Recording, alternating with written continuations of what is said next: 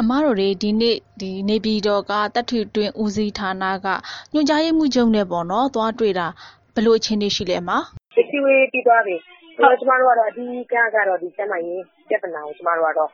တင်ပြတယ်ပေါ့နော်။အခုရွာမှာအရင်တုန်းကမဖြေဘူးပဲနဲ့အခုတွေ့ရတဲ့ရောဂါလက္ခဏာပြီးတော့ဒီထိုင်းနိုင်ငံကနေပြီးတော့မှပါမောက္ခဒေါက်တာအဖရာလာပြီးတဲ့နောက်ပိုင်းမှာဒီကျန်းမာရေးစစ်ဆေးမှုမှတ်တမ်းကောက်တဲ့အခါမှာအဓိကတွေ့ရှိရတဲ့ရောဂါလက္ခဏာတွေကိုပြည်သူရွာသားတွေကတော့ တင်ပြတယ်။ပြီးရင်ဒီမီးလောင်တဲ့ပြဿနာကို အဓိက တင်ပြတယ်။မီးလောင်ပြီးတော့မှဒီအနံ့ဆွေးဆွေးရွာထိတဲ့ဟာပေါ့နော်။အဲ့ဒါကို သူတို့ကတော့ အဓိက တင်ပြတယ်။ညွှန်ချုပ်ဦးခင်တန်းကြီးတို့ကတော့ သူတို့ ဒီကိစ္စတွေကို မှတ်သားထားပါမယ်။ပြီးရင် ကုမ္ပဏီကိုလည်း ခေါ်တွေ့ပြီးတော့ ဆွေးနွေးပြီးတော့မှ ဒီဟာအားလုံးကိုပေါ့နော်ဒီပြည်ထောင်စုဝန်ကြီးကို တင်ပြပြီးတော့မှ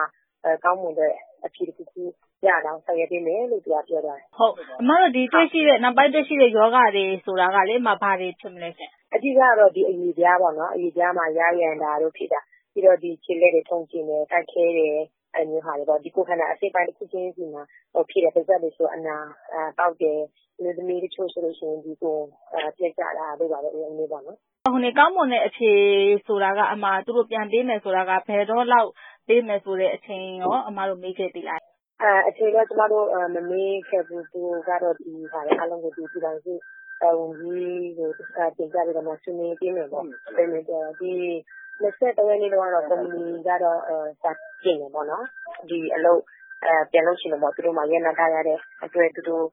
လည်း ဆုံးရှုံးတယ်ပေါ့နော်။ဆိုတော့ အဲ့လိုမျိုး သူက ပြန်စာလာတင်တယ်ပေါ့။ဆိုတော့ဒီကျမတို့ ဒီနေ့လာတွေ့တဲ့ အစည်းအဝေးကတော့ အတူတူအနေနဲ့ဒီဆုံးဖြတ်ချက်ပေါ့ အလုပ်ချိန်မှာ ဒီဒီနေ့ချက်တဲ့တွေတိတိကျကျရပါတယ်ပေါ့နော် ကုမ္ပဏီဆောင်ဟို Mayflower Mayflower ဟုတ်ဟုတ်အဲကုမ္ပဏီဘက်ကလည်းလာပြီးတော့ဒီဆက်ပြီးတော့ ပြန်ပြီးတော့ လုပ်ခွင့်ရဖို့ လာပြီးတော့ စာတင်တယ် အမားတို့ကလည်း ဒီဟာကိုရစားပြီးဖို့ စာတင်တယ်ဟုတ်ကဲ့အမားတို့ကဘယ်လိုမျှော်လင့်ထားလဲ ကျမတို့ကတော့ ဘာဖြစ်လဲဆိုတော့ ကျမရေးပြဿနာဖြစ်တဲ့ဟာ မီးလောင်တဲ့ဟာ အငွေထွက်တဲ့ဟာကျတော့ ဒါဖြစ်နေတဲ့ဟာပဲလေ ဖြစ်နေတဲ့ဟာဆိုတော့ဒီအဖွဲ့ကအဖြစ်ခဲ့တဲ့အစတုန်းကအဲသွား သွားပြီးတော့မှ တွေ့တာပဲလေ သူတို့လည်းအကြည့်တက်ပြတ်ဖြစ်နေဆိုတော့ ကုမ္ပဏီကလည်း ပိုကောင်းအောင် လုပ်မယ့် အစီအစဉ်တွေလည်း ပြပြီးတော့ဒီပြန်ပြချထားတယ် ဒါပေမဲ့ ကျမတို့အနေနဲ့တော့ ကုမ္ပဏီကတော့ စာထဲမှာတော့ သူ အဲ့လိုကြီးမှာပဲ ဒါပေမဲ့ဒီကမှာတော့ဟိုဒီလိုချင်တယ်လုပ်မယ် မလုပ်ချင်လည်း မလုပ်ဘူးအတိအကျပြဿနာဒီမိုင်းခွဲရကြတော့ ဝေးကြတာကိုဒီတရားရဲ့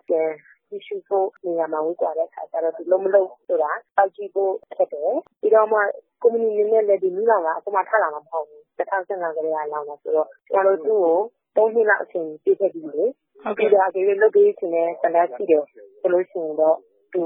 သူလုံးမှာလည်းလေ သူက အခုမလုပ်ချင်လို့ မလုပ်လို့တာ ဒီ3နှစ်လောက်ရှိပြီပေါ့နော် အဲ့လိုမျိုးအနေနဲ့ကျွန်တော်တို့မြင်တယ် ဒါပေမဲ့အခု ဒီ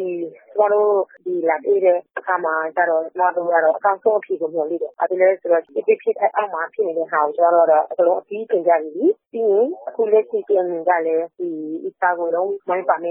မပေးတော့ဘူးတောက်လို့ကျွန်တော်တို့အပြစ်ခဲ့ပြီ ဆိုတော့ ကျွန်တော်တို့ကတော့ ဒါ သူတို့အနေနဲ့ ဒီကုမ္ပဏီကို ဆက်ပေးခြင်းပေးခြင်းအကောင်ဆုံး ဆုံးဖြတ်နိုင်တယ်လို့ပြောကျွန်တော်တို့ ယုံကြည်တယ် ခုနကဒီ KNU ဘက်ကပေါ့နော် လုပ်ခွင့်မပေးဘူးဆိုတာရောဟုတ်ကဲ့အဲ့အတွက်ပါရော သူတို့ဘက်ကပါမှတ်ချက်ပေးပေးလဲရှင်သူတို့ပါမှတ်ချက်ပေးလဲဆိုအဲ့ဒါကိုလည်း သူတို့ကဒီအစိတ်ချက်ပြင်စဉ်းစားတဲ့နေရာမှာအထူး